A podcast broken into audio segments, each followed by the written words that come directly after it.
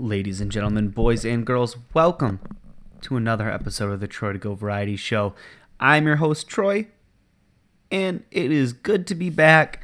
Um, again, I know another week off, you know, without a podcast, but hey, consistency is key, and I don't have it, and I'm locked out. That was the joke I was going for there.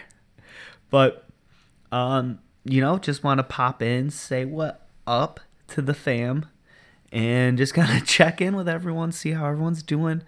We're living life. I'm recording this on a Tuesday night after work. So far, work's been okay this week, but we're getting through it. We're living, we're loving. Um, uh, something that's new with me. I have a goatee now. I'm committing to the goatee life. I'm gonna keep it for probably a long time because I actually really like how I how I look with it. But every time I look in the mirror, I just like, holy crap! I, I look like Nick Nurse, Toronto Raptors head coach Nick Nurse, coach of the year Nick Nurse, because he's got the goatee, he's got the glasses. Um, we have pretty comparable hairlines right now. Mine is running away much faster than his. He's his has been holding on a little bit longer because he is a bit older than me. Uh, but hey, we're committed to the goatee. We're that we're in that Nick Nurse lifestyle. I love it.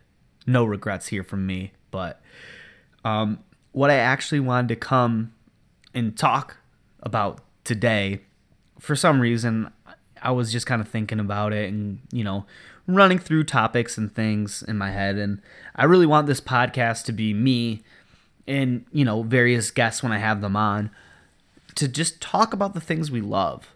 And for me there is one thing that's been consistent as long as I can remember in my life of things that I've loved. And it's Spider-Man. Spider-Man has been everything to me um, for pretty much my whole life. Uh, he's my all time favorite fictional character um, with an impact that goes far beyond the movies, the comic books, the video games that um, you know he's a part of. I think that Spider-Man at his heart and what he teaches you is so important. He always teaches you to um, fight for the little guy, stick up for those who can't do it themselves. And when you are in a position of power and when you have, you know, access, privilege, you know, things that other people don't, you fight for those who, who don't have it. With great power comes great responsibility. And I just think that that message really kind of encompasses Spider Man as a whole. And that's why, you know, he stood the test of time.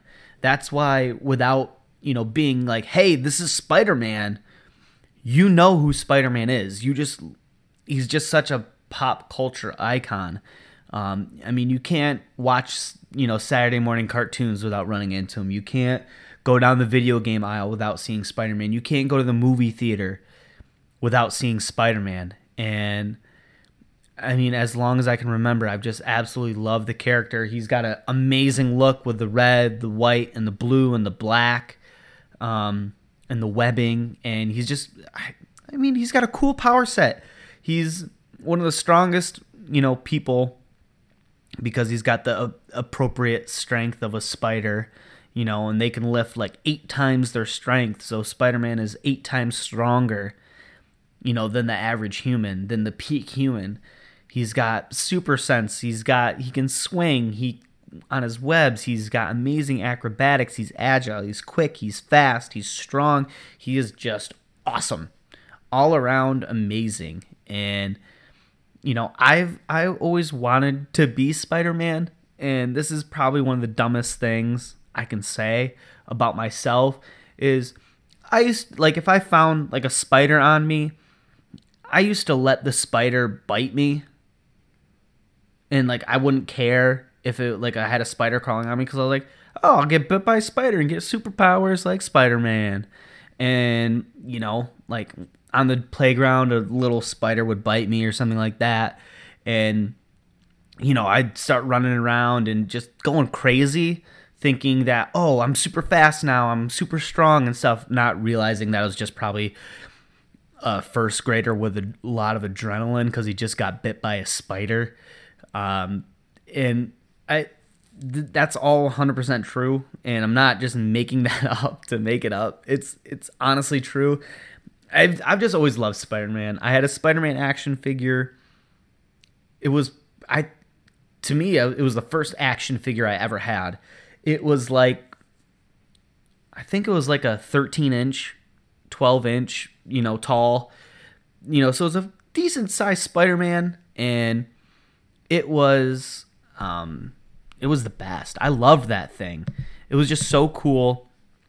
I always had it with me. I was always playing with it, you know, and it got a little awkward because, you know, we were playing with our Ninja Turtles who were, you know, four inch, five inch, six inch figures. And then I'd come with my big, tall ass Spider Man and save the day.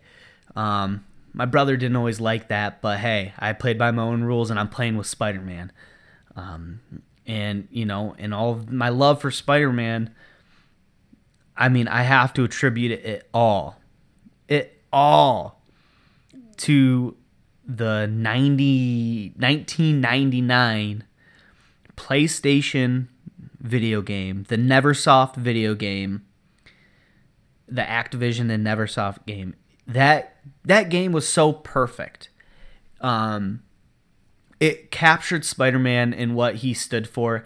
Each chapter of the game felt like a standalone um, well, I guess there was some narrative threads that kind of connected throughout, but it felt like each chapter and each level that you beat, it felt like its own comic book. And to top it all off, it was narrated by Stan Lee himself. And that just made it so much more special because, like, the game opens up with the cutscenes, and Mysterio has released toxic gas across the whole city, which is why you're just like swinging rooftop to rooftop in that game. You never hit you know, New York, you never hit the New York streets. You're always up top on the buildings, which kind of made for a cool atmosphere and, you know, kind of made up for some of the limitations that the PlayStation 1 had. But it was a super simple video game. I mean, me and my brother beat it when we were like, what, four and six or like really young. I mean, it was one of the like the very first like video games that we beat together. Um, up until then, you know, every video game we played, you know, is either backyard soccer, backyard baseball, where you know you play through and you win the game, but you can't really beat the game.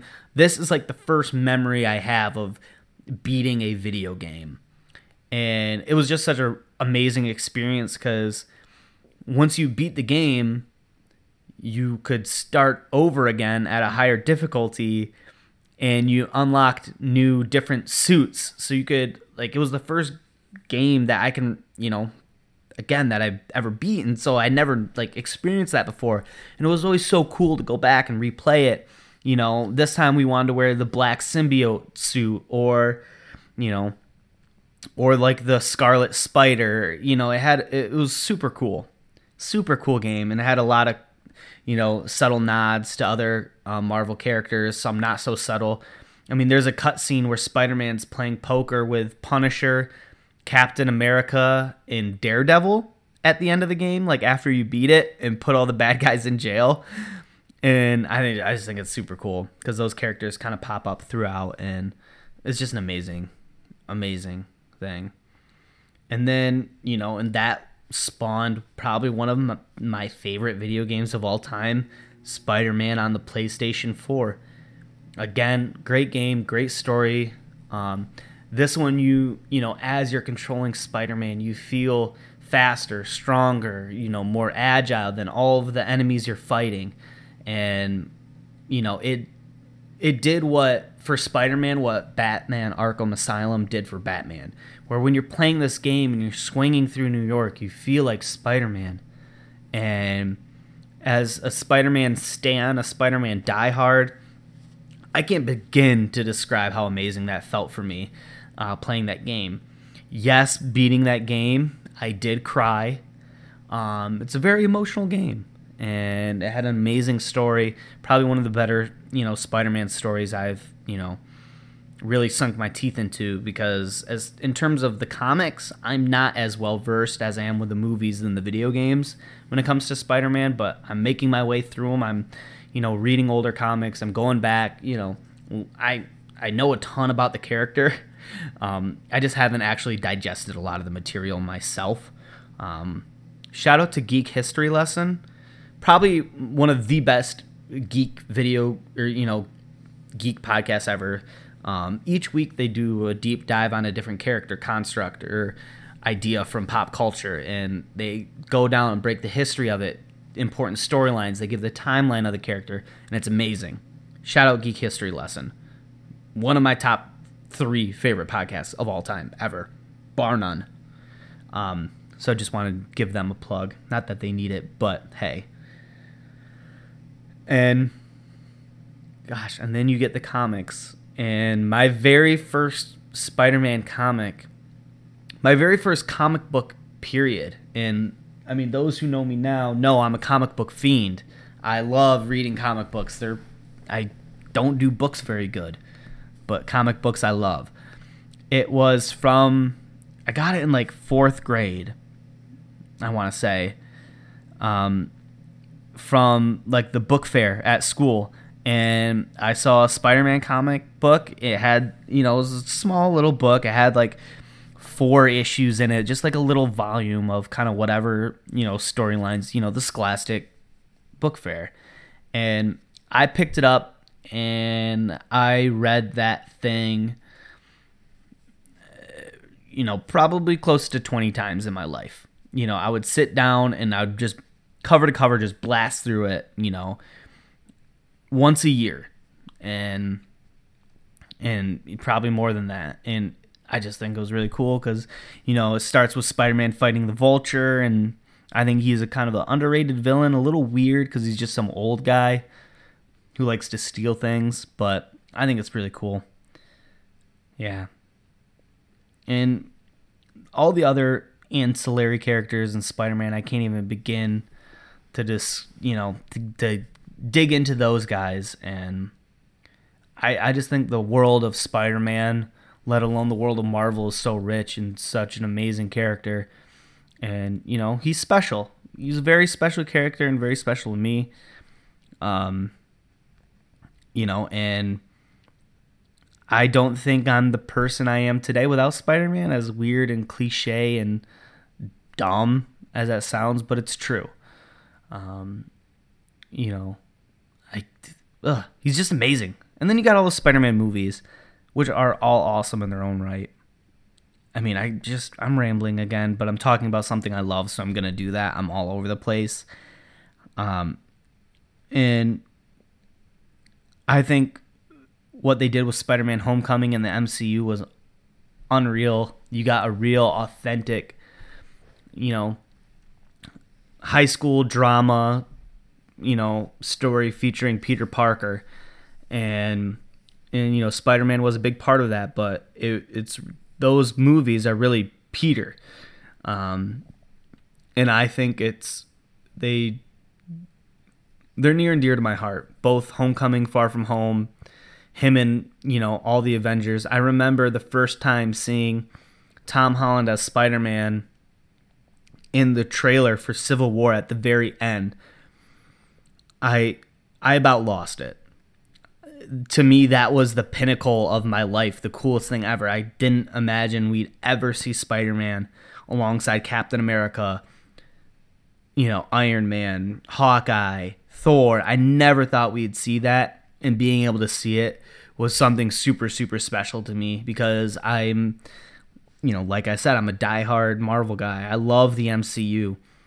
I've seen every MCU movie in theaters at least once, some of them twice. Age of Ultron I saw in theaters twice within 24 hours.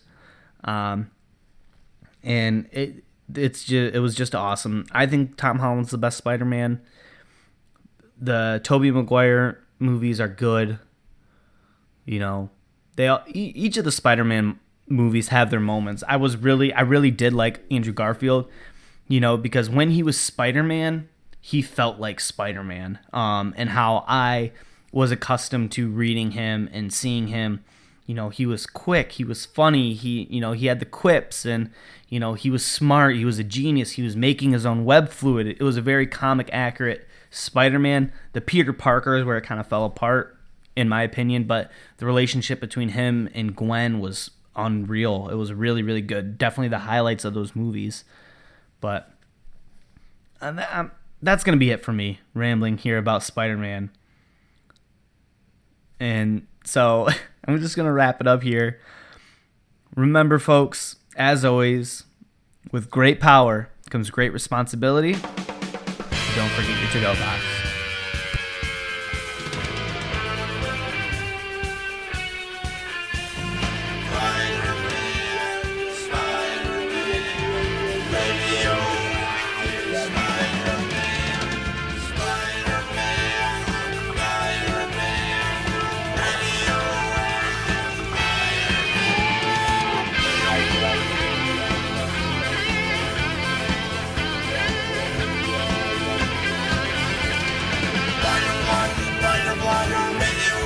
to go